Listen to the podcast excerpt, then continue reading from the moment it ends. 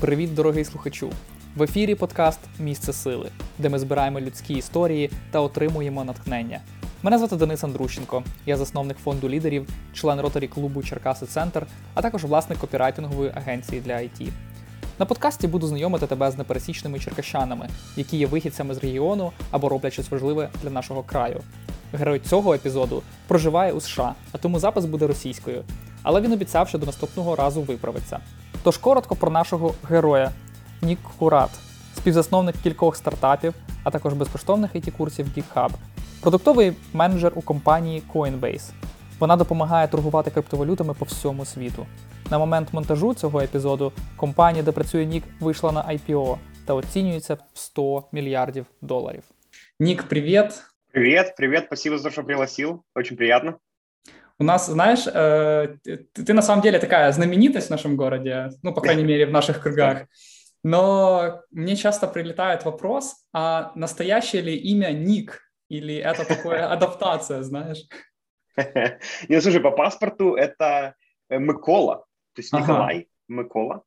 Вот, и спеллинг даже M-Y-K-O-L-A, Микола. Эм, э, он постоянно приводит, в замешательство. Знаешь, когда в легальных документах там или в каких-то официальных источниках, даже по работе народ знает меня как Ник, а потом таким Мико, Мико, Микола, Микола. так они называют. Как так получилось? Это, не знаю, с подросткового возраста как-то так прицепилось? Может быть, даже раньше. Um, у нас было много друзей, которые в Штатах жили. Вот, и um, много друзей из Штатов постоянно приезжали к нам, останавливались у нас дома, там в школу приезжали. Я помню, когда была там программа поддержки, значит, э, нашей школы с школами в Штатах. А, и американцы приезжали и постоянно, ну как они меня называют, ну Ник, Николай, и, в общем-то, начали называть Ник. И так как-то стартануло, что типа для того, чтобы американцам было проще, они называли меня Ник. Э, меня с детства называли родители Ник. В школе это был Ник, в университете Ник, и как-то пошло-поехало. А, и сейчас как-то я себя больше ассоциирую с Ником, чем с Николаем. Вот, ну, наверное, мало кто вообще ассоциирует тебя с Николаем, потому что, я говорю, все, много кто тебя знает в наших кругах, и все такие, ну да, Ник, Ник. А можешь рассказать немножко о своей семье? Она довольно большая. Могу, конечно, да. А, смотри, у меня есть, а, соответственно, родители, есть два брата и сестра. Я а, средний в семье, насколько это можно быть считать срединой. То есть, получается, у меня есть а, младший брат, потом иду я, потом а, сестра и потом старший брат. А, вот, значит, а, сем... ну, то есть семья многодетная, большая, и поэтому всегда было чем заниматься в детстве, всегда было весело и классно. Вот. А, у моих родителей тоже семьи достаточно крупные. А, у а, папы, у него семья состояла из, ну, то есть он был старшим сыном, и его состояла семья из 11 детей. Вот. По маминой стороне у них семья была 10 детей. И поэтому у меня, да, если считать там дядей, тетей, двоюродных братьев, троюродных, вот, вот весь этот кагал народу, я даже всех, наверное, и не встречал в жизни, знаешь. Поэтому я не удивляюсь, если появляется какой-то троюродный брат, который там с похожей фамилией, и я такой, а, окей, это, наверное, какая-то вот родня. Поэтому, да, это мой такой environment. Слушай, ты так вообще в тему, э, короче, получится. Я думаю, ты Сергея Ключника очень хорошо знаешь, один из преподавателей.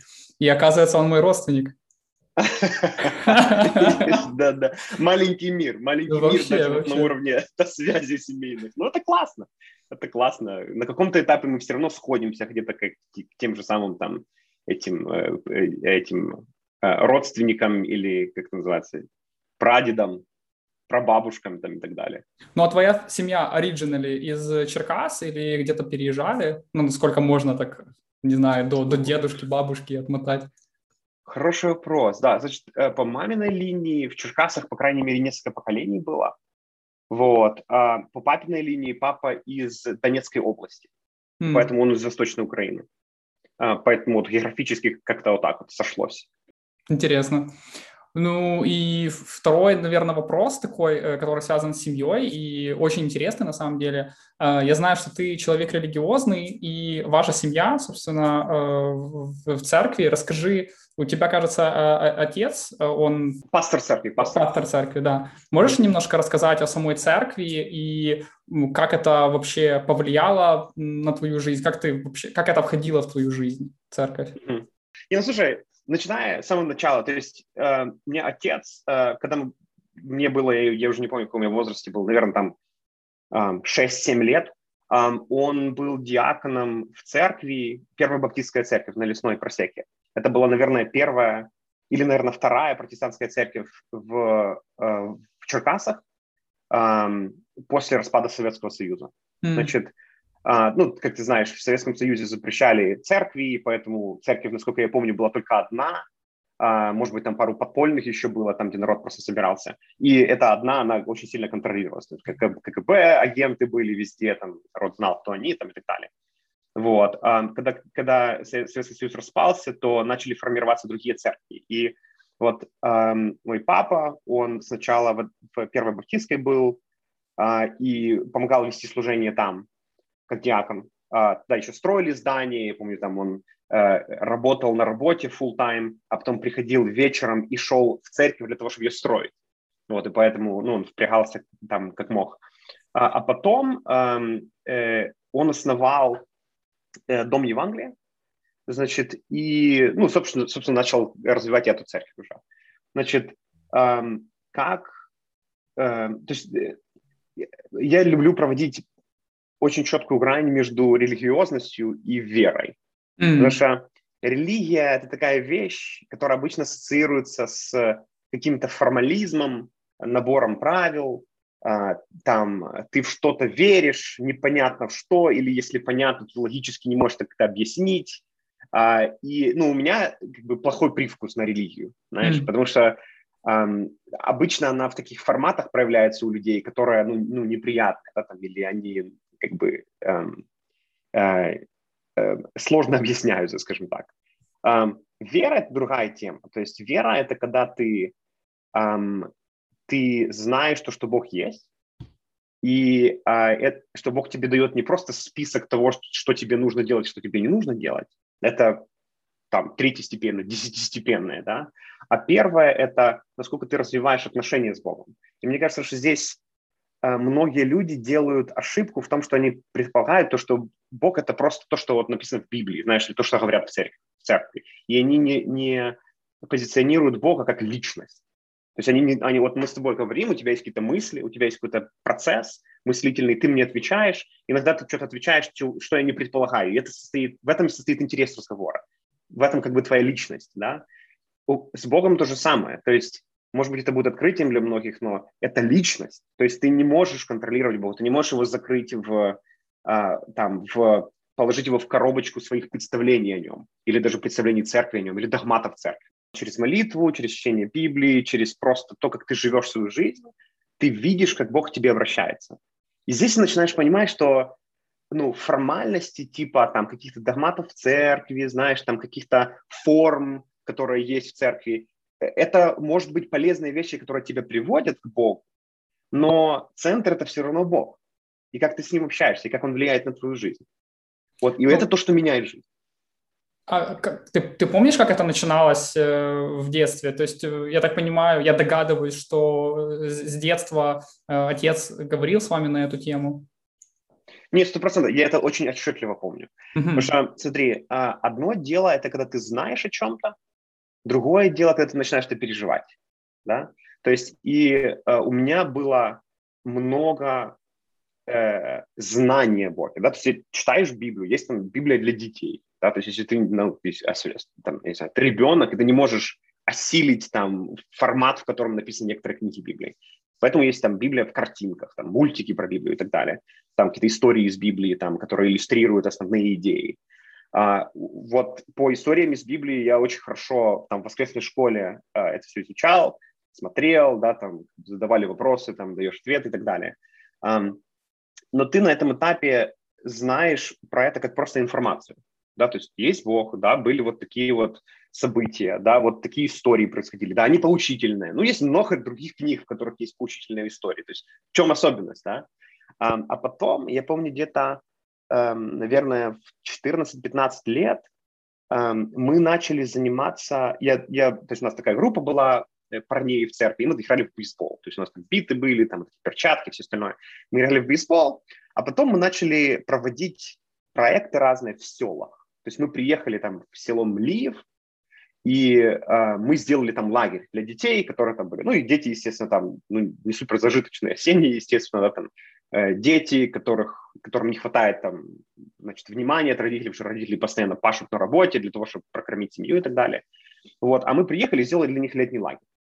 То есть там собрали там каких-то бейсбол взяли, футбол, баскетбол, знаешь, вот эти всякие штуки. Вот. И сделали четкую программу. И вот тогда, я помню, я начал понимать, ну, отца начал понимать в том плане, что почему он так вкладывается в, ну, вот в церковную жизнь. Потому что как бы это не его работа. Да? То есть он не то, что, я не знаю, я работаю продуктовым менеджером, мне платят деньги. А он выкладывался так, что он на работе работал, он был художником. Вот. А потом он приходил вечером и еще шел там на стройку в церкви, там, да, или там занимался каким-то церковным делом. Мне как бы это ну, не вмещалось, когда я начал подрастать и думал, почему это происходит. А вот с этих проектов я начал понимать, то есть когда Бог тебе показывает то, что помощь другим людям, безвозмездная помощь другим людям – это часть Божьего сердца, ты начинаешь это сами переживать, начинаешь понимать то, что у тебя есть что-то общее с Богом, и он, он в тебя вкладывает что-то, что ты можешь реализовывать. Потом, когда мы начали развивать эти все проекты, э, я начал молиться о проектах об этих. Ну, как обычно, то есть ты, ты молишься там на ночь, да, там как ребенок, да, ты молишься перед едой, вот. А перед проектами, когда мы начали молиться, то, ну, это было что другое. То есть тогда Бог начал реально обращаться ко мне, знаешь, то есть, ну, не, не, в, не в плане там, если начал слышать голоса, да, как бы, а в том плане, что мы хотели делать проекты, например, какие-то, у нас не хватало денег. Мы хотели делать проекты, но у нас не было там каких-то помещений там, или возможностей каких-то. А и мы начали молиться с этой, э, со своей командой, и Бог начал открывать двери. То есть он начинает давать возможность здесь, давать возможность там. То есть начинает посылать какие-то ответы, которые ты начинаешь видеть ну, в своем environment. И потом я нащупал этот, ну, ну, эти, эти, коммуникации, знаешь, то есть ты начинаешь видеть то, что Бог начинает к тебе обращаться. И это другое. То есть это то, что народ обычно не понимает. Он говорит, окей, Ник приходит в церковь, Ник там занимается там вот этими, вот этими вещами, следует каким-то правилам. Не-не-не-не-не-не-не-не-не. То есть у меня есть четкое отношение с Богом, и он ко мне коммуницирует вот типа в обе стороны. И, и деятельность, которой я занимаюсь, это результат этого. То есть он мне, мне ложит что на сердце, он показывает мне, мне, где есть нужда, и я просто беру, просто беру и как бы занимаюсь этим делом. Правильно ли считать, что частично GitHub был вот такой искрой, одним из проектов, которые вы с братом, э, с Юрием Куратом решили воплотить? Вот вы, или, или какой-то ина, иначе был посыл? Угу.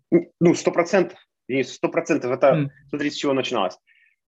Um, uh, Бог видит людей ценными, да, то есть любого человека он видит ценным.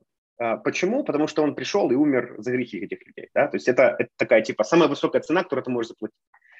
Um, люди видят других людей по внешности или по их способностям.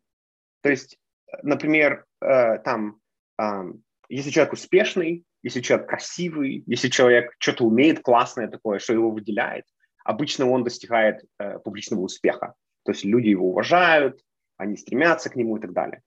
Um, есть люди, у которых не очень получается, есть люди, которые сделали очень много ошибок, uh, есть люди, которые не супер популярны.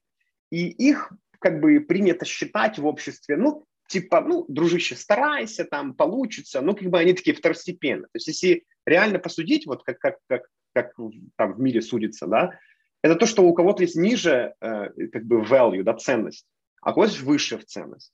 Но прикол в том, что э, с точки зрения Бога у всех одинаковая ценность, она супер высокая, до такой степени, что Бог пришел и умер за грехи, понимаешь, для того, чтобы восстановить отношения. Вот.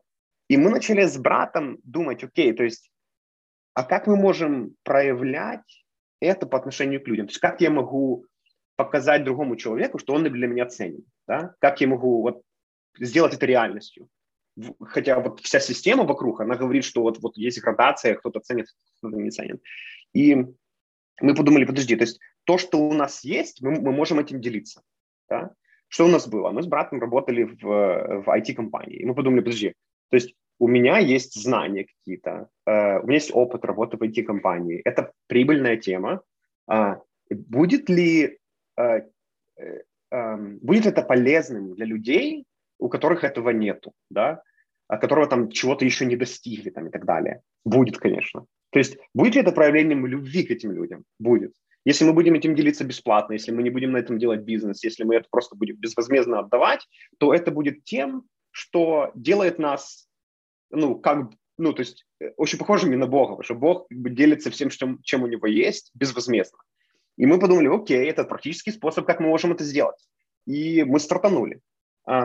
Все завелось, ну, и я уверен, что э, там ребята, которые будут слушать э, этот подкаст, э, слышали это много раз от нас, да, там от Юры или от меня, или от тебя, все завелось просто на ровном месте, Денис. То есть мы вообще этого не рассчитывали. Мы не рассчитывали то, что GitHub начнет расти, там это просто был взрыв какой-то. Я слышу это, знаешь, там от стартаперов каких-то, они говорят, мы просто сделали какую-то штучку, она потом развилась в большой бизнес. Вот это моя история взрыва, да, то есть мы что-то такое начали, там, как-то на, там на, на две ноги хромало, а потом оно взорвалось в хорошем смысле, в рост. А, ну, вы увидели а, потребность, вы увидели, что практически там было несколько курсов, но огромный спрос, ну, который вы потом уже нащупали, прям поэтому и взрыв. И просто эта штука начала сама себя подживлять. Э, когда я общаюсь с потенциальными партнерами, не удивляются, что мы до сих пор там не какая-то официальная организация, я говорю, мы просто сообщество. И люди как раз на вот этой вере, что мне помогли, и я могу помочь тоже, и студенты превращаются в преподавателей, оно продолжает развиваться. Абсолютно. Так понимаешь, как бы в чем прикол? В том, что на втором или на третьем курсе народ начал присоединяться. Даже мы начинали с одной командой, а потом народ начал присоединяться, потому что они видели чистый нормальный посыл того, что мы хотим поделиться чем-то, что у нас есть. Это, это вполне естественная вещь, понимаешь? То есть в обществе, где э, там царит индивидуализм, да, там или там просто коммерческие взаимоотношения друг с другом, да, такие типа транзакционные, то ну, это вообще какая-то диковинка. То есть, что просто человек из-за того, что он хороший человек, хочет поделиться то, что, то, чем у него есть, он начал что-то делать бесплатно, но это бред какой-то, знаешь. И когда мы uh, первое Э, там проводили первые э, э, сезоны, то я помню, там и на форумах писали, о, да понятно, это там типа эти сектанты там проводят там свои типа церкви там и так далее.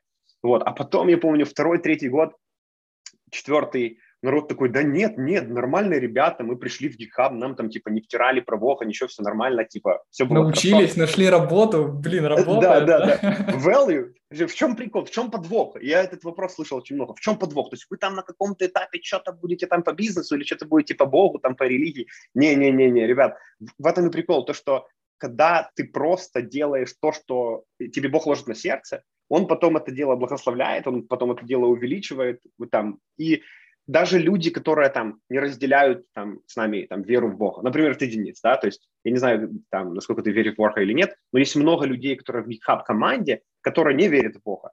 That's okay. Это, это вполне окей. Okay, Можно даже, что... знаешь, как э, определить. То есть в любом случае, возможно, мы во что-то верим, э, этим не делимся, ну, или еще в процессе становления, но, например, мы не ходим в церковь или не ходим регулярно в церковь, да, но, но при этом это не мешает нам быть в одной команде и продолжать делать дело, потому что, ну, мы все горим этой целью.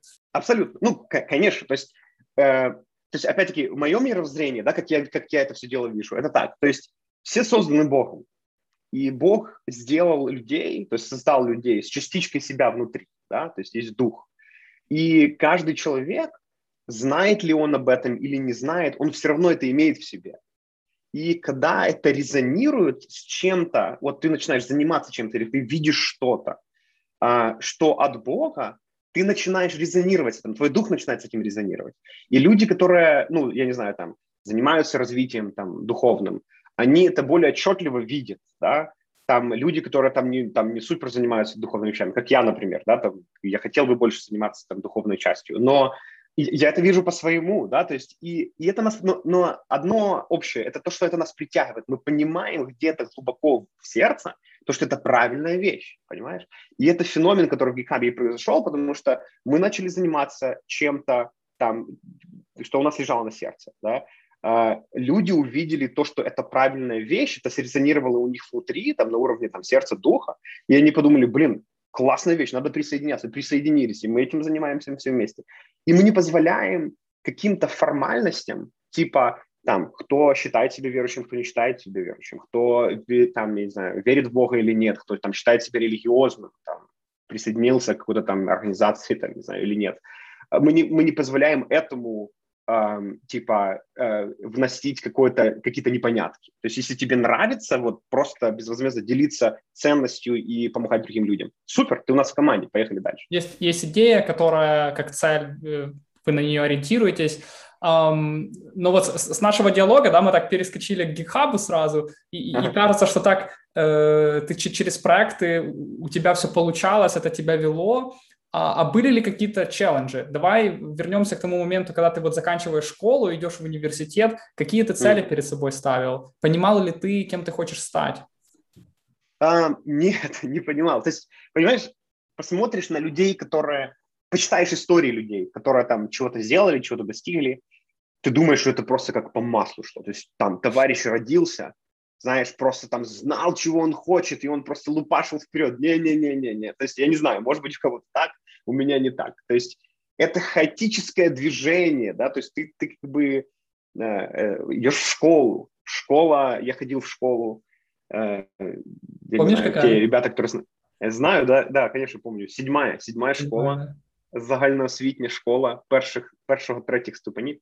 Вот, школа возле э, рай, микрорайона между Можайкой то есть Казбетом и Луначарского. То есть такие районы, наверное, не самые зажиточные. Э, может быть, кто-то их будет считать не самыми э, благополучными. Вот, и поэтому школа тоже как бы состояла из таких ребят, которые там не все были интеллектуалы, к сожалению. Вот. А, и это было сложновато, скажем так. То есть ты идешь в школу, ты видишь, ну, как бы один, э, такое, одно устройство, да, э, э, взаимоотношений друг с другом, да, и как, как это все дело происходит. А потом ты идешь э, в церковь, да, и ты занимаешься проектами э, с самого детства, да, там, не знаю, как я говорил, то есть там 12 лет, 13 лет, ты уже, я уже был как бы вовлечен в, в деятельность. И это разрыв, то есть это, это вообще два разных уровня отношения между сверстниками, два разных уровня понимания того, что ценно в жизни, два разных уровня того, как ты приоритизируешь свое время и так далее. У тебя был какой-то вот. дис, э, не дисбаланс, а диссонанс? От такого... А, был очень огромный, был очень огромный, да, то есть ты как бы ты в одном обществе себя видишь, в другом обществе ты хотел бы себя видеть, но как бы ты, ты себя там не видишь, понимаешь? И эм, да, это был разрыв немного, эм, но эм, мне кажется, что это было полезно в любом случае, потому что ты не можешь служить другим людям, если ты не понимаешь, в каком состоянии общество, знаешь? То есть если ты вырастаешь просто вокруг вежливых, хороших людей, которые желают тебе добра там, и так далее. Ну, иногда там что-то там как бы подсаливают. Ну, окей, то есть в общем, типа, это, это хорошее общество, и ты хочешь изменять общество, которое есть на самом деле в Украине. Сори, дружище, ты как бы, ты не сможешь этого делать, потому что ты не знаешь, чем люди живут. Вот, и это было полезно. То есть я как бы вижу, что в школе происходит, я вижу, что происходит в, там, в, э, там, где мы занимались э, социальными проектами и служением церкви. Вот. Для меня это было такое более такое хаотичное движение, потому что, ну, что, я как бы просто, просто ребенок, который учится в школе, там в церкви просто ходит в воскресную школу, да, там какие-то группы, там, где мы играли в бейсбол и так далее. Классно было то, что эм, у меня постоянно в жизни были какие-то э, люди, на которых ты можешь ориентироваться. Знаешь, то есть у тебя был хороший пример.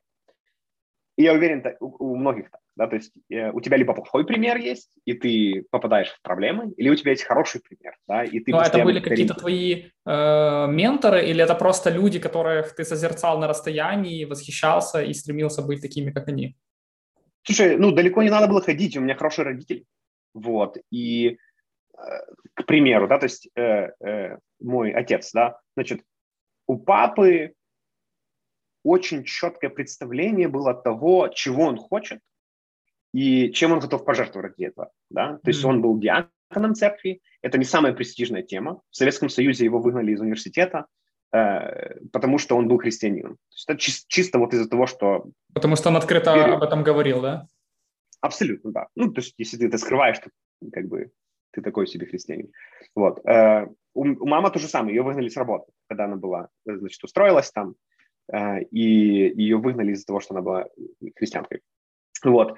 Э, так вот, э, папа выбрал путь служения людям с самого начала, будучи тем диаконом, потом стал пастором, он был художником, то есть он работал как бы э, full time, потом он как бы в церкви занимался, потом у него появилась возможность заниматься церковью чуть больше времени и так далее. Вот, ну, понимаешь, служить людям – это очень неблагодарная тема. И я знаю, что ты это знаешь как волонтер тоже, ну вот, типа, как бы э, да, сейчас, есть э, люди... Сори, если перебью, такая в тему вставочка. Это, наверное, как раз, когда GitHub создавался, я вернулся с программы Flax, 2012 год, наверное, уже первый сезон прошел. И я пошел же такой волонтер и говорил, давайте делать проекты. И кто-то мне говорит, а, волонтеры, да их можно накормить, они всю работу поделают. Да, да, да. Ну, Денис, ты очень четко говоришь, да, то есть очень, очень такая вот тема. То есть а, а представь себе то, что ты эм, эм, Советский Союз только-только распался, ты занимаешься церковью, э, есть куча сект, да, потому что как бы духовное тяжение у людей есть, потому что их там не кормили духовно там на протяжении там десятилетий. То есть народ чего-то хочет, появляются всякие нахлебники, типа вот реальные, то есть такие типа секты прямо, да, начинают ерундой страдать, э, значит, это в новостях, а ты начинаешь, а ты начинаешь церковь, да, и ты как бы вот пастор церкви. Это мега неблагодарная тема, чувак. То есть ты занимаешься правильным делом, ты вкладываешь в людей, да, ты приносишь им понимание о Боге, да, то есть э, ты как-то помогаешь им там разбираться в Библии и так далее, а тебя хаят за это, понимаешь? Слушай, есть... да, а мы могли бы пригласить э, твоего отца на, на такую э, запись подкаста, потому что, мне кажется, действительно, это прям отдельную нужную историю слушать, и он бы от первого лица мог бы рассказать об этом процессе, об этой истории. Ну, без проблем, без проблем, да, да давай я с ним пообщаюсь, и мне кажется, это можно будет устроить. Вот, поэтому да, это можно будет копнуть в эту историю много больше. То есть, э, long story short, то есть для меня э, отец был всегда примером того, как ты выбираешь цель, да, то есть ты видишь то, что служение людям это ценная вещь, это то, чем ты хочешь, э, что Бог, что Бог хочет, чем Бог хочет, это то, чем Бог хочет, чтобы ты занимался, вот, и ты начинаешь просто, ты выбрал этот путь, и ты по нему идешь, знаешь. Мне еще... Там есть всякие проблемы и так далее. Ага. Мне еще нравится такое выражение, что э, как бы когда ты, э, ну я, наверное, перефразирую, да, но условно, что ты служишь, то есть ты делаешь, творишь добро людям, а все остальные какие-то э, хорошие штуки, там материальный достаток и так дальше, это как просто второстепенное, оно появляется как side-effect. Э, да, да, да. Да, да, да, это, э, да, это ищите прежде Царства э, Небесного, все остальное приложится вам из Библии. Okay. Вот, поэтому да, это был ну, классный пример, до сих пор э, отец для меня э, является таким примером. Мама моя тоже, слушай, она как бы, э, у нее родители слепые. То есть моя бабушка, она была полностью слепая, она ослепла в 15 или 16 лет. Вот. Э, мой дедушка, ну, по маминой линии, он ослеп в 4 года. То есть они были полностью слепые. Вот. Теперь смотри, Советский Союз, слепые родители, семья 10 человек, христиане. Ты думаешь, это setup for success? Это не setup for success. Это такой еще нормальный челлендж. Ну, это, это очень серьезная как бы, тема была. И, ну, на, настолько, ну, со всем этим, да, насколько мама смогла как бы пробиться, э, выдержать это все, да, там, выдержать критицизм, ей там говорили, слушай, у тебя ничего не получится, у тебя, у тебя будут там слепые дети. Она учила английский язык там, ну, вот в рамках Советского Союза, да, и после распада. Вот. Кому этот английский язык нужен, это вообще враги, Америка, понимаешь? А, и тем не менее, после распада Союза она стала переводчиком, э, она стала переводить на больших конференциях в Украине, в Штатах, в Европе. То есть я помню, мы ездили в Швецию, когда я был еще малой. Тогда еще никто никуда не ездил. Да, мы ездили в Швецию, потому что там по, по маминой работе нужно было. Эм, она потом начала заниматься организацией эм, переводчиков. То есть, когда американцы приезжали сюда, проводили разные там лагеря в, в селах, то есть как такие миссионерские поездки. Она занималась менеджментом команды из переводчиков, там 200 или 250 человек. То есть занималась организацией, обучением, экзаменацией, э, потом административными всякими моментами, когда она там э, типа ставила, то есть э, переводчиков представляла к определенным американцам, там, и они потом ехали, в общем-то, занимались этими лагерями. То есть настолько не располагала все к тому, чтобы она добилась какого-то успеха, и в то же самое время, насколько она через это все дело пробилась, и этого успеха достигла. То есть я только сейчас начинаю понимать то, что вот какое-то рвение такое, может быть, административные какие-то способности, которые у меня есть, это у меня есть мало. Вот. Это здорово, это здорово. Такой, такой пример. А, но в то же время от нас слушают, и я уверен, что будут слушать и юные молодые ребята, которые еще тоже не поняли, чем они будут заниматься. Кто-то еще в школе, кто-то уже в университете. Э, расскажи, пожалуйста, на какую специальность ты пошел? Я так, если правильно помню, ЧДТУ, да? Ага. Да, да. И закон, закончил ли ты университет, и как дальше ты выбирал свою профессию? Как дальше все сложилось? Хороший вопрос. Опять-таки, то есть, ну, я не очень хороший пример, не классический пример. И, типа, наверное, с меня не нужно там брать какого-то очень много примеров. Вот, но э, я пошел на специальность точно такую же, как мой старший брат. Mm-hmm. Я вообще думаю, то, что в 11 классе вот очень мало детей находятся в таком состоянии, когда они могут выбрать, чем они хотят заниматься. Вот такой типа, окей, 4 года вперед, я точно вот этим стану, вот это мне надо и так далее. Я помню, когда мне мама пришла и говорит, ну что, Ник, э, э, куда пойдешь, вот куда ты будешь поступать? Я такой, а где там юрец учится? а, там на, на КМ, на Фетисе в ЧДТ, вот, вот туда же пойду.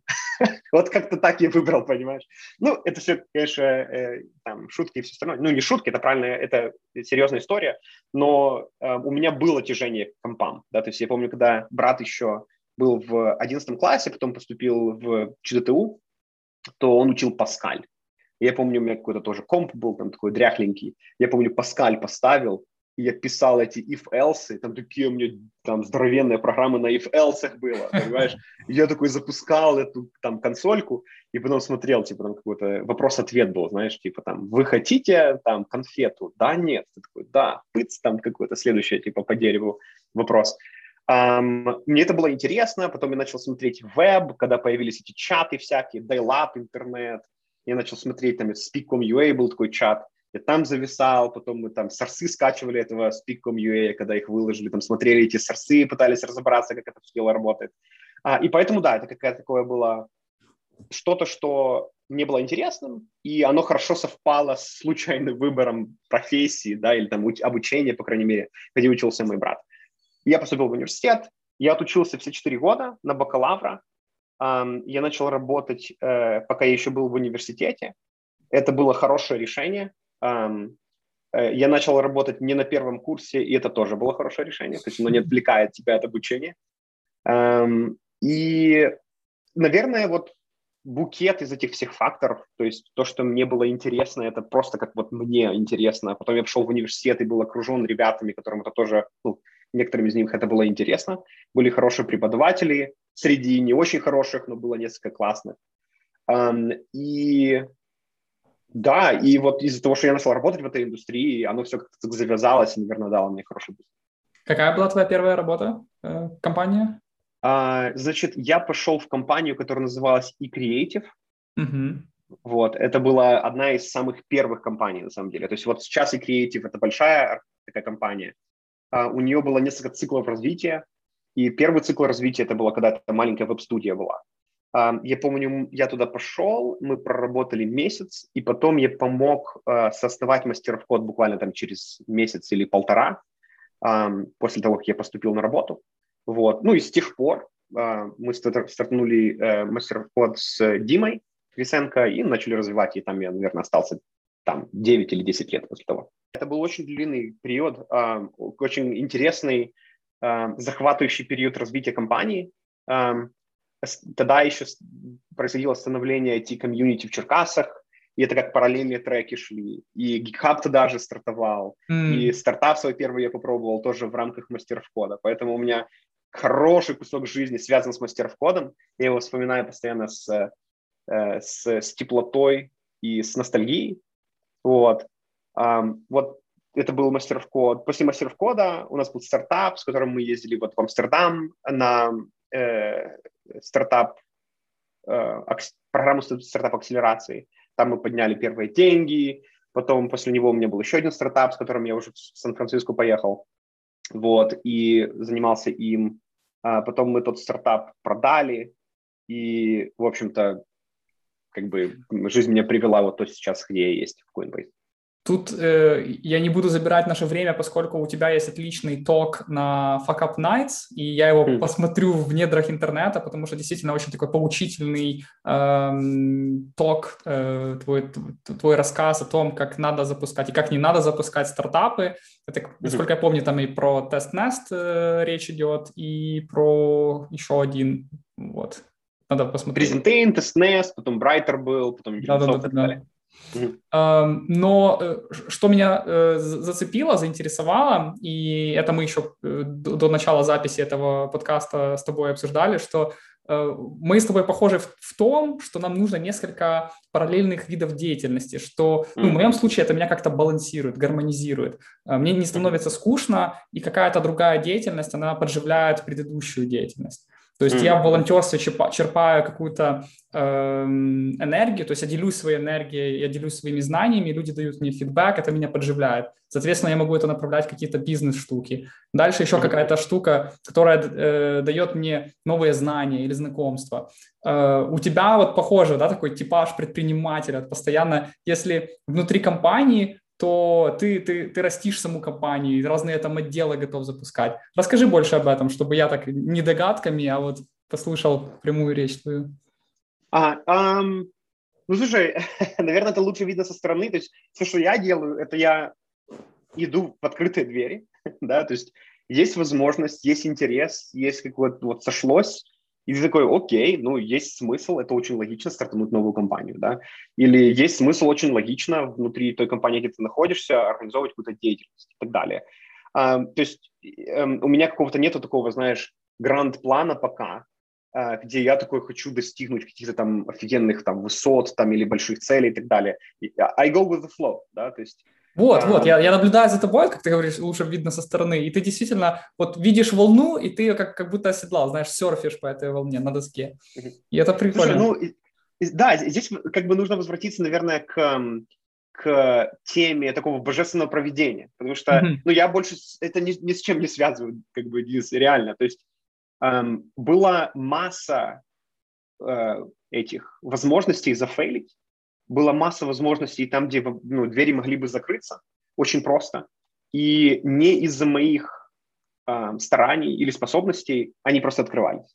То есть, ну, как бы, оно, то есть, кто-то это называет вселенной, кто-то это называет какими-то вмешательными силами, я это называю то, что Бог открывает эти двери. И покуда я вижу куда, вижу, куда он меня ведет, покуда я просто туда иду. И когда я туда захожу, я оказываюсь в правильном месте в правильное время для того, чтобы двинуть какую-то движуху, да, и она обычно, очень часто, наверное, всегда не связана чисто с коммерцией, да, то есть у меня всегда было, слава богу, там достаточно денег для того, чтобы прокормить семью, а, и э, это всегда было связано с деятельностью, которой мне нравится заниматься, то есть я всегда работал там, где я хотел работать, а, но в то же самое время никогда на этом не останавливался. То есть вот я сейчас в Coinbase, и, ну, это, ты знаешь, да, это стартап большой. Расскажи немножко для наших слушателей. Вот. Ага. Да, Coinbase – это а, платформа а, совершенно разных криптопродуктов. А, то есть, наверное, народ слышал про криптовалюты, да, и что это там новая тема, биткоин, там другие коины, альткоины там, и так далее. А, это новая платформа, а, которая может а, задать новую структуру или новый фреймворк для финансов. То есть финанс, финансовая система, она, эм, она нормальная, то есть она выполняет свою функцию, но она уже переросла себя, и ее нужно обновлять. И обычно это технологии, которые приходят и ну, заставляют финансовую систему двигаться вперед. Да? То есть раньше это были бумажки, потом это стал какой-то digital, сейчас это переходит все в, э, в крипто- asset ы какие-то. Да? Это платформа, которая основана на, на, э, значит, на... То есть есть а... деньги, а есть криптоденьги, которые всегда под отчетностью. То есть тут э, сложно отследить бумажки, да, и ты не проверяешь каждый код на каждой банкноте, а биткоин позволяет тебе проследить э, каждую транзакцию, и что действительно равное количество этих биткоинов есть в системе в конкретный момомент.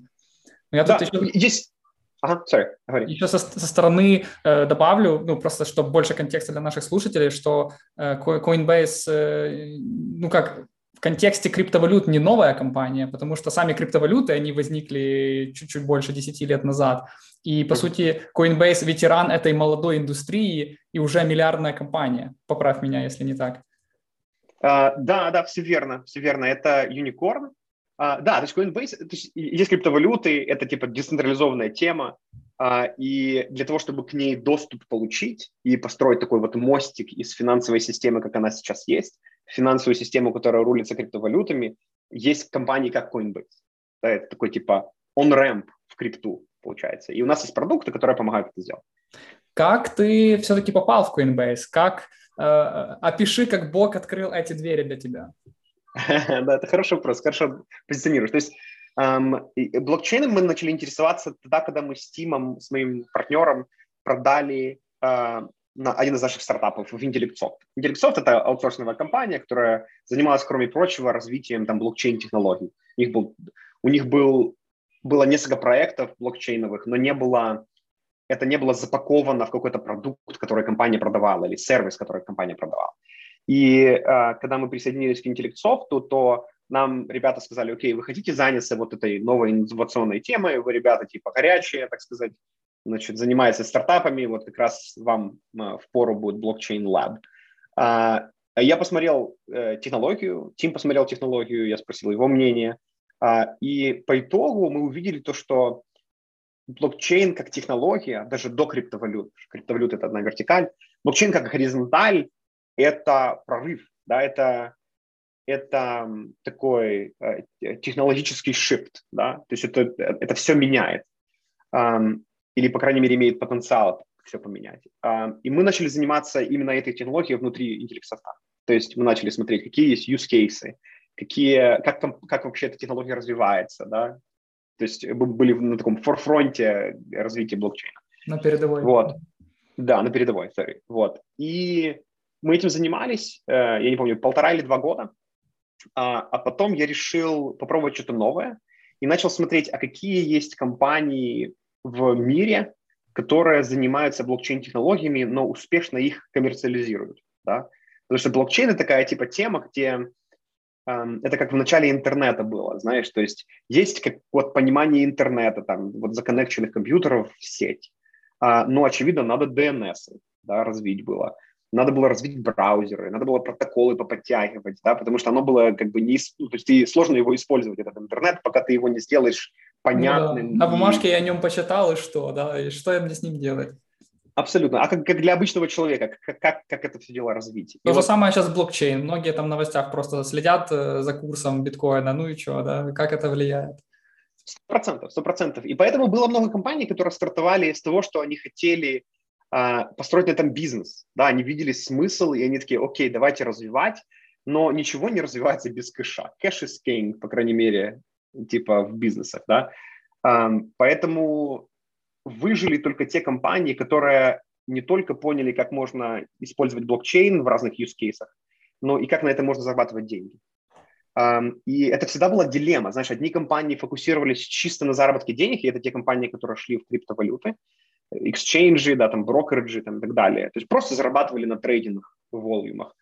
Значит, эм, а другие компании, они более идейные были. Они говорили, окей, блокчейн это гораздо шире, чем криптовалюты. Давайте будем делать файловую сеть децентрализированную. Давайте делать децентрализированный браузер. Давайте делать там DNS децентрализированный и так далее.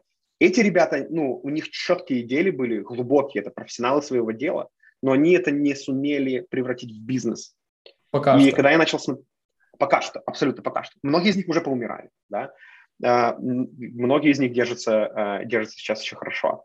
Но я посмотрел и увидел то, что Coinbase очень элегантно совмещал эти, эти две компоненты. Да? То есть у них есть, э, у них было тогда уже э, первая ветвь бизнеса, где они зарабатывали на трейдинг-волюмах, был брокеридж, был exchange, но в то же самое время они элегантно начали выводить продукты типа custodian, да, то есть типа custody, где они эм, делали SaaS-продукт, где можно эм, э, держать свои там, я не знаю, криптоассеты безопасно. Потому что ты знаешь, да, там, если, если держать его на компьютере, компьютер могут взломать, если держать его там на cold wallet, ты можешь его потерять.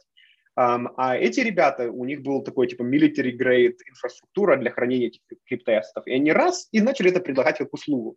То есть, увидел, если мы что... можем одним предложением для наших э, слушателей сказать, то это, по сути, новый тип банков для новых тип, нового типа денег.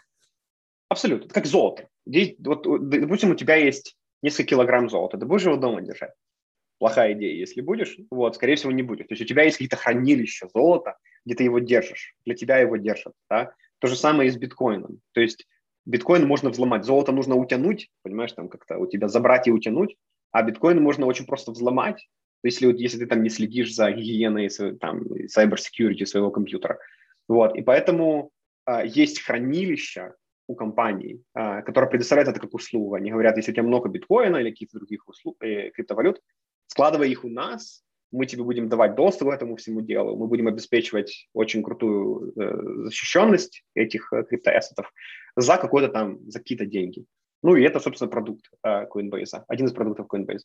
И поэтому я увидел то, что, елки, они так круто совмещают то, на чем можно зарабатывать деньги, с тем, что будет развивать экосистему, я просто влюбился. И я такой, окей, я хочу в Coinbase, и через несколько месяцев я нашел себя э, в Coinbase уже как продукт менеджер Можешь ли ты поделиться этим э, процессом от того, как ты увидел вакансию там, или, или саму компанию влюбился, и как ты искал подходы, как ты прошел интервью, как ты готовился к интервью? Я думаю, многим нашим айтишникам будет это интересно услышать.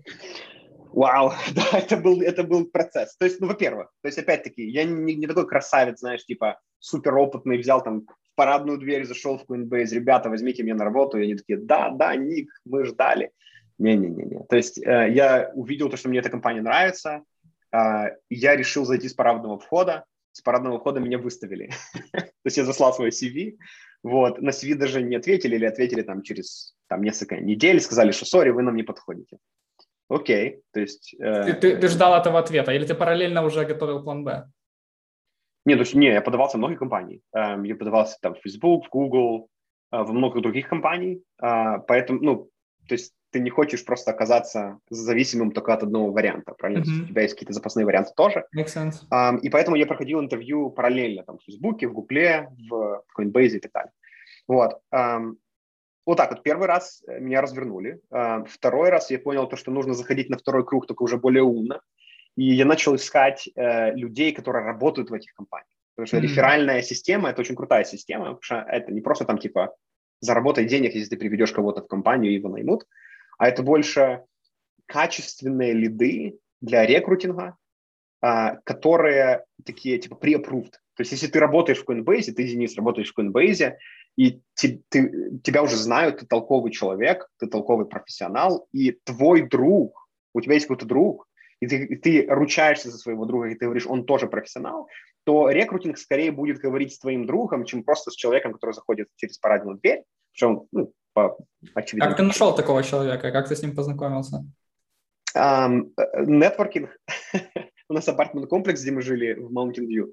Um, там много живет семей разных, uh, там и русскоговорящих, и не русскоговорящих. Mountain View вообще очень много русскоговорящих здесь в долине.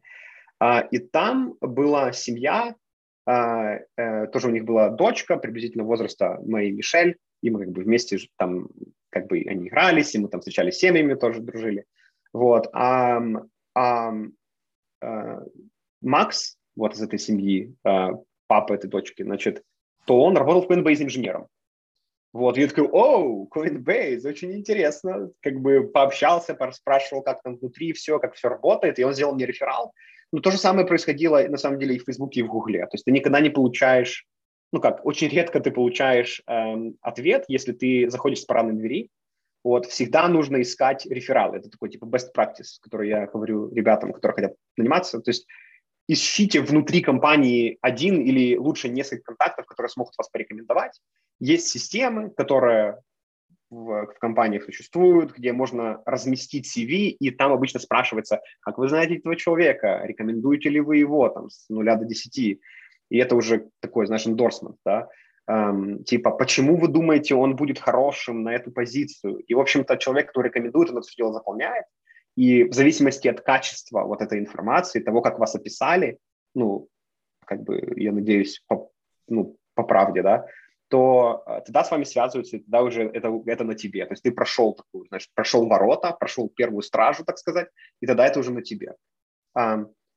Когда ты уже общаешься на интервью, то там надо просто готовиться очень круто. То есть тебе нужно понимать, к, чему тебе нужно готовиться, тебе нужно понимать, как эм, каждый из этих э, людей, которые тебе интервьюируют, то есть что для них важно, какие сигналы они ищут. И здесь помогают книжки. Sorry. Помогают книжки. То есть есть книжки um, uh, типа uh, cracking, cracking PM interview. Um, и там буквально вот просто расписывается то, как проводится интервью в Гугле, в Microsoft, в Apple, вот от людей, которые эти интервью проводили. Слушай, а вот. а тут сразу такой вопрос, потому что я читал подобные статьи, которые дают summary, да, и кто-то говорил наоборот, что не слушать эти книжки, типа это уже не работает, но вот ты ага. сидишь передо мной, ты уже работаешь в Coinbase. То есть... Угу. Смотри, как бы один подход – это когда ты просто все сдираешь, просто думаешь, о, вот это вопросы, которые мне будут задавать, и ты зазубрил. Другой подход, когда ты ловишь дух книжки, того, что тебе пытаются объяснить, ты ловишь как бы общее направление да, и вот надо вот, вот ловить общее направление. Да, те вопросы, которые написаны в книжке, э, именно эти вопросы не будут задавать. Может быть, даже похожие вопросы не будут задавать. Но зато через эти примеры ты увидишь, а приблизительно о чем они спрашивают. Да, вот, например, э, из недавнего в Гугле у них им все равно на твой предыдущий опыт. То есть не все равно, наверное, только рекрутеру, который делает прескрипт. Да? То есть ты, в принципе, как бы вы, выглядишь как там валидный товарищ или нет. Если у тебя реферал есть, ты уже выглядишь как валидный товарищ. Вот. Когда ты это прошел, ты можешь быть кем угодно, но тебя Google будет проверять конкретно там по трем факторам. Да? Там продуктовое мышление, э, там продуктовый execution, там еще какие-то нюансы. И тебе нужно понимать, какие сигналы они снимают с тебя, когда они говорят про продуктовое мышление или в продуктовом экзекьюшене. Тебе нужно понимать, что в экзекьюшене, как продуктового менеджера, тебя, скорее всего, будут спрашивать по разным метрикам, по приоритизации метрик, как ты выбираешь метрики. Да? А в продуктовом эм, э, мышлении тебя будут, скорее всего, спрашивать о, ну, дадут тебе какую-то большую проблему. Там, придумай калькулятор для слепых детей да, то есть как ты этот э, продукт построишь. И они будут смотреть, как ты ну, подходишь к этой задаче. Да. Google иногда практикует, раньше много практиковал, сейчас меньше практикует каких-то ну, совершенно безумных задач, типа там, э, сколько э, гольфовых шариков в месяц в Boeing 747. Да? И ну, это тебе тоже надо понять. То есть ты можешь быть супер опытным товарищем, ты можешь быть классным продуктовым менеджером, но тебя это просто может ну, как бы привести в состояние типа, блин, а как мне они, подойти сути, к этому вопросу? Даже ты, ты можешь не дать четкий ответ, но они просто проверяют твой тип мышления, как ты находишь э, подход к решению данной проблемы, задачи. Абсолютно. Абсолютно. Они хотят увидеть, ты испугаешься или ты не испугаешься. Ты просто скажешь полтора миллиона просто от фонаря, да, там, и ты как бы даже не хочешь, ну, типа, вникать. Или ты начнешь думать, да, ты начнешь декомпозировать задачу на более простые, там, там части, да, и решать эти простые части и складывать их вместе. То есть они смотрят на этот, э, э, способности по решению проблемы. Да? И вот это тебе очень помогает. То есть я прочитал эту книгу, я понял то, к чему они стремятся, что, что они будут проверять. И это мне помогло в интервьюхах там, с тем же Фейсбуком, Гуглом и Coinbase. В Coinbase так классно еще попало, потому что они давали домашние задания. Вот, а в домашнем задании нужно было, там какой-то давался концепт, и нужно было э, продумать как ты будешь решать определенную э, задачу, но это не в реал-тайме тебя спрашивают, а тебе дают возможность там день или два подготовиться. И получается, что у меня была возможность четенько сесть, нормально остановиться, там, не это самое, не паниковать, продумать все, поресерчить, сделать презентацию, и потом я эту презентацию, собственно, давал в, на, на онсайте. Ну и все четко прошло, то есть все хорошо прошло, меня там э, погоняли по одному, по второму, по третьему и дали офер. Круто. А как внутри Coinbase? То есть есть картинка, которую они через пиар-активности пытаются доносить э, извне, э, точнее, середины наружу. Как это извне э, выглядит? Угу. Um, ну, смотри, um, есть конфиденциальные части, естественно, я их не буду конечно, конечно. Бы, в них углубляться, но в целом, uh, почему я решил работать в Coinbase, это потому что, ну, во-первых, это направление компании, да, но направление компании это одно, другое дело это внутренняя культура. Когда я проходил интервью в разных компаниях, то ты чувствуешь людей. То есть интервью это не только когда тебя ассесят, это когда ты их ассесишь тоже. То есть ты можешь, ты хочешь, ты видишь себя в принципе. Был фит хороший. Абсолютно, да. И это, это классный момент. И поэтому, мне кажется, это еще один best practice, да, то есть не позиционируй себя как вроде бы тебя ассесит только, а ты ассесс их тоже. То есть когда тебя спрашивают, какие есть у вас вопросы, то неправильно сказать, типа, ну, никаких вопросов нет. Не-не, то есть, дружище, у тебя точно есть вопросы, задавайте вопросы. У тебя есть возможность то, что... сохранить себе время, нервы, если вдруг этот работодатель тебе не подойдет. Абсолютно, да, если, хотя он может там быть э, офигенно разрекламированным и так далее. А, на самом деле с Google у меня так и получилось. Я как бы думал то, что Google это, ну, просто там цветы, там какие-то юникорны, да, там такие офигенные ощущения, там и такая классная работа. Э, это во многом это так, но когда компания большая, э, много значит то, в какую ты команду попадаешь. Mm-hmm. Есть разные люди, знаешь, то есть чем больше компания, тем меньше возможности всех просканить вот на культуру. Есть там люди с, там, с признаками токсичности какой-то, знаешь, есть люди, которые ты чувствуешь что-то не то, да, есть люди, которые классные, ты вот прямо вот сразу чувствуешь, что это хороший человек, да, и э, когда я выбирал между тем, э, как-то, ну, э, идти там, там дальше с Гуглом, с Фейсбуком или с Coinbase, для меня это не было проблемой, потому что в Coinbase, когда я проходил интервью, то там была, знаешь, такая, вот ребята, там, я не знаю, человек 6 или 7, которые меня собеседовали, от них всех чувствовалось то, что они скромные, спокойные и супер глубокие профессионалы. Знаешь, что это как, как бы уверенный профессионализм такой, при этом они не тичатся, знаешь, они там, ну, от них там недалеко токсичностью там не веет, и ты понимаешь, что, блин, это, это очень крутые ребята, это вот то, с какими, с какие, какие команды я сам по себе выстраивал, да, там, в стартапах, это те ребята, которые вот у нас в командах работали, ты знаешь, Денис, да, мы с тобой работали вместе. Вот. А в Угле было э, сложнее, да, то есть там я прям вот в нескольких Э, случаях, там на онсайт интервью, почувствовал то, что как бы здесь не, не все так просто. Не все mm-hmm. так просто, большая контора. Я, ну, для меня это было простым решением. Я сказал, что окей, сори, ребята, я иду, я иду с Coinbase и, в общем-то, принял такое решение. Здорово. А, вот так вот. Ну, я, ну это, это, это о том, как оно все в Coinbase внутри, ну, до сих пор это сохраняется, да, то есть эм, это профессионализм, э, народ тебя уважает, Эм, я работал там вот с ребятами из СНГ, работал с ребятами из Штатов. Это такая отличительная характеристика. То есть у нас э, еще э, там культура в компаниях и профессиональные отношения друг к другу не на том уровне, далеко не на том уровне, как в американских компаниях. В американских компаниях с этим есть, конечно, там определенные перегибы, но в целом это очень круто и комфортно. Когда ты знаешь, что к тебе относятся как к профессионалу, ты относишься к другим как к профессионалу, а, вы предполагаете, что у всех хорошее намерение, если там что-то плохое происходит, то вы просто выясняете это дело, там, знаешь, без всяких эксцессов. Mm-hmm. Да, и это, это то, что строит культуру, то, что мне нравится вот в, в Coinbase сейчас. Какие ты можешь дать э, tips, порады украинской, да, э, mm-hmm. ребятам, которые хотели бы переехать в Штаты, э, податься в какую-то компанию, то есть помимо тех типсов, которых ты уже дал по поступлению, да, чтобы тебя mm-hmm. приняли в компанию, а по переезду в Штаты? Какие, может быть, э, у тебя были вызовы, которые ты, которые, которых можно было бы избежать? Mm, okay. uh, ну, во-первых, надо, ну, ребята, подумайте, насколько вам это надо, mm-hmm. потому что всегда кажется, что это четкая идея. И я не говорю, что в моем случае это была плохая идея, то есть я на самом деле вижу то, что, опять-таки, Бог привел меня в состояние, где, ну, и, и в такое место, где я могу помогать украинцам больше, чем если бы я был в Украине. И это то, вот, о чем мы говорили с моим братом, и говорим очень часто. Вот. А, может быть, не так часто, но, но долго. О том, что Бог помещает нас сейчас здесь, в Штатах, хотя на самом деле у нас, ну, мы сердцем в Украине, реально, да, то есть ты знаешь, мы там и с Гикабом завязываемся, и у нас другие есть там завязки по нон-профиту и по церкви, которое мы поддерживаем.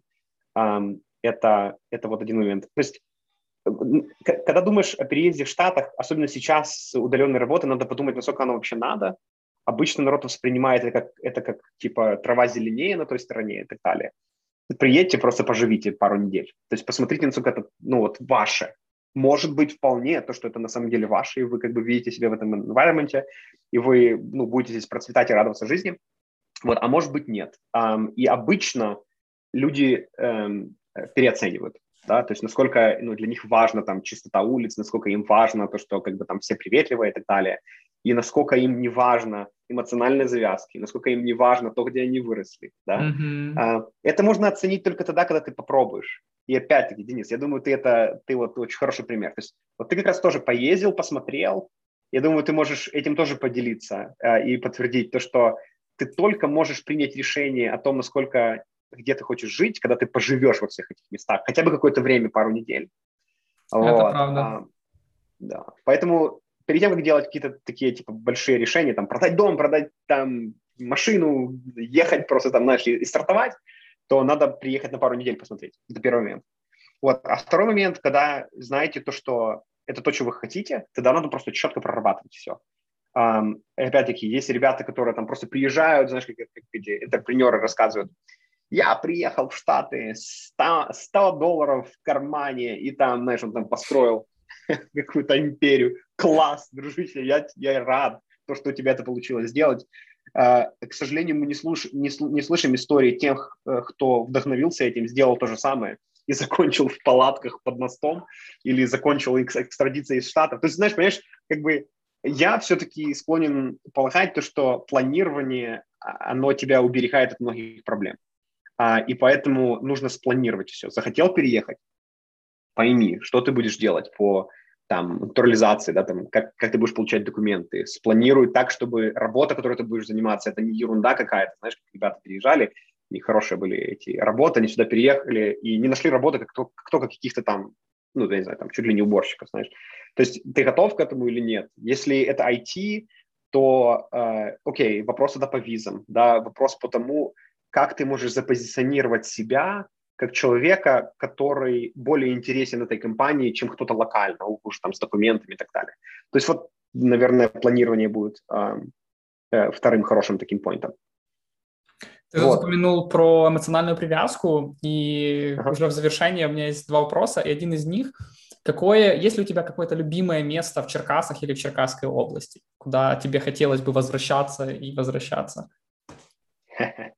Классно, классный, хороший вопрос. Um, мне нравятся буки.